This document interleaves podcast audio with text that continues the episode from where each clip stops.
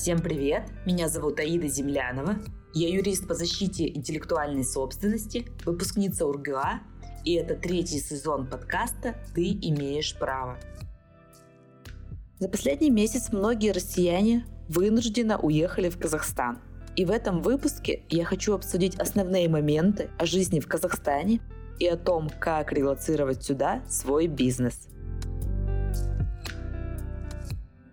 Сейчас граждане Российской Федерации могут въезжать в Казахстан по внутреннему или по заграничному паспорту и находиться там до 30 дней без регистрации. После регистрации по месту пребывания можно находиться 60 дней еще дополнительно к этим 30. Для того, чтобы законно находиться на территории Казахстана в течение 90 дней, нужно зарегистрироваться в течение трех первых дней в миграционной службе по месту пребывания все это делается электронно. Вас должна регистрировать принимающая сторона. То есть, если у вас есть родственники или арендодатель готов оказать вам такую услугу, обязанность по уведомлению о месте пребывания лежит на арендодателе. После истечения 90 дней можно оформить разрешение на временное или постоянное пребывание. И те, кто этого не сделал, обязаны покинуть страну. И, соответственно, если вы выехали за пределы страны, поставили отметку и въехали потом, вы также можете находиться еще 90 дней при условии уведомления и регистрации по месту пребывания. Мне часто задают вопрос, можно ли оформить заграничный паспорт в посольстве или консульстве. Да, действительно, в дипломатических учреждениях Российской Федерации можно оформить заграничный паспорт. При этом это можно сделать в посольстве в Астане, в консульстве в городе Уральске консульстве в Усть-Каменогорске и есть также консульство в городе Алматы. Ссылку на оформление загранпаспорта я оставлю в описании к этому выпуску. Если вы опасаетесь, безопасно ли ходить в посольство или консульство, могу вас заверить, что это безопасно, потому что сотрудники посольства не уполномочены проводить мобилизационные мероприятия и поэтому не могут вручать вам повестки или незаконно задерживать. Поэтому случаев незаконного задержания на территории дипломатических учреждений не было. Конечно же, всех интересует, как открыть счет в банке и что делать, если у вас нет ИИН. ИИН – это аналог нашего ИНН, то есть это идентификационный номер налогоплательщика, который позволяет вам открывать счета в банке. Раньше возможно было открыть счет в банке только при наличии ИИН. ИИН выдавался в организации наподобие российского МФЦ. Это ЦОН, Центр организации услуг населению. Очень быстро, то есть можно было в этот же день получить ИИН. Ну, или на следующий день, при наличии заграничного паспорта. Сейчас даже некоторые банки предоставляют такую услугу по получению ИИН и одновременному открытию счета в банке, например, BCC банк. Таким образом, у вас есть два варианта. Либо вы идете сначала в ЦОН, получаете ИИН, после этого идете в любой другой банк, например, я открывала карту в Каспи банке, либо вы сразу идете в банк, который открывает ИИН и открывает счет. Соответственно, для того, чтобы вам легализовать бизнес в Казахстане, открыть его, понадобится заграничный паспорт, с помощью которого вы сможете получить ИИН, иметь сведения о регистрации, и вы сможете открывать юридические лица. Открытие юридических лиц осуществляется очень схожим с Российской Федерацией способом, то есть в электронном виде все можно подать, нужно оформлять электронную цифровую подпись. Юридическое лицо я рекомендую открывать в форме ТОО, аналог нашего российского ООО. Сроки довольно сокращенные. При этом, если вы открыли расчетный счет в Казахстане, то вы не обязаны уведомлять налоговую службу в силу соглашения между Казахстаном и Россией. Как происходит открытие ТО? То есть сначала вы получаете ИИН нерезидента, потом выбираете АКЭТ номера, это наподобие наших АКВЭТ номеров, затем получаете ключи электронной цифровой подписи на учредителя. Все это занимает примерно один рабочий день.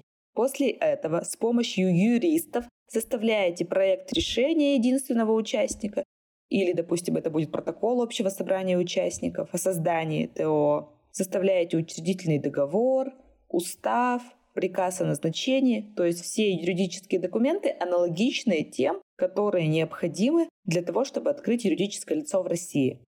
После того, как вы все составили на русском языке, вы переводите устав на государственный, то есть казахский язык. Также вам понадобится перевод паспорта учредителя, нотариально заверить перевод паспорта, оплатить сбор наподобие нашей налоговой системы, и после этого осуществляется регистрация ООО. Дальше вы арендуете помещение и открываете счет в банке на это юридическое лицо. Таким образом, я вам расписала понятный, законный, пошаговый алгоритм открытия юридического лица в Казахстане. Если вам понадобится помощь по открытию бизнеса здесь, я всегда рада вам помочь. Также мигранты из России очень часто пребывают в Казахстане на законном основании, если они официально трудоустроены. Соответственно, для этого им необходимы оригинал паспорта, российский и загран, его копия, уведомление о прибытии, трудовой договор, обязательно трудовой, не гражданско-правовой договор, и ходатайство от компании, которая официально устраивает их по трудовому договору. Для тех, кто хочет остаться в Казахстане на срок дольше одного года, можно получить вид на жительство. Он выдается сроком на 10 лет и дает право иностранцу проживать в любом городе Казахстана. При этом можно покупать транспорт, недвижимость, свободно выезжать для этого, конечно же, нужно получить сначала разрешение на постоянное проживание. Есть определенный перечень документов, которые необходимы для получения на это разрешение. Во-первых, это заявление анкета, автобиография, копия подлинник российского и заграничного паспорта, справка о несудимости. Вы помните, что ее можно получить через МФЦ онлайн. Дальше. Документ, который подтверждает платежеспособность заявителя, как правило, это справка от банка казахского о наличии на счету суммы в размере 8700 долларов. Должен быть договор об аренде жилья, медицинская справка, ее можно получить здесь в больнице, фотография и документ об оплате госпошлины. Соответственно, если вам не присылают справку в электронном виде, вы можете оформить доверенность на юриста или на иного представителя, который сможет по доверенности заказать эту справку в формате офлайн и получить ее. При наличии ВНЖ вам могут одобряться кредиты. Вы можете также регистрироваться как самозанятый. И если вы на текущий момент не получили ВНЖ, но хотели бы приобрести недвижимость в ипотеку или в кредит, это можно сделать, оформив кредит на юридическое лицо. А юридическое лицо вы сейчас можете открыть. И для тех, кто вынужден был реализовать бизнес. Я напоминаю, что обязательно нужно открывать юридическое лицо по тем алгоритмам, которые я озвучила. И не забывать о том, что товарный знак у вас теперь подлежит регистрации и в Республике Казахстан. Кстати, регистрация здесь занимает гораздо меньшее время, чем в Роспатенте в Российской Федерации. Я сейчас нахожусь в городе Алматы. Для тех, кто хотел бы встретиться в формате офлайн, я сейчас нахожусь в Алматы. Буду рада встрече. Давайте создадим комьюнити поддерживающих людей.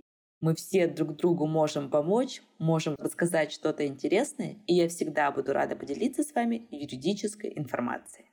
Пишите мне в Инстаграм или в Телеграм. Ссылки будут размещены в описании к данному выпуску.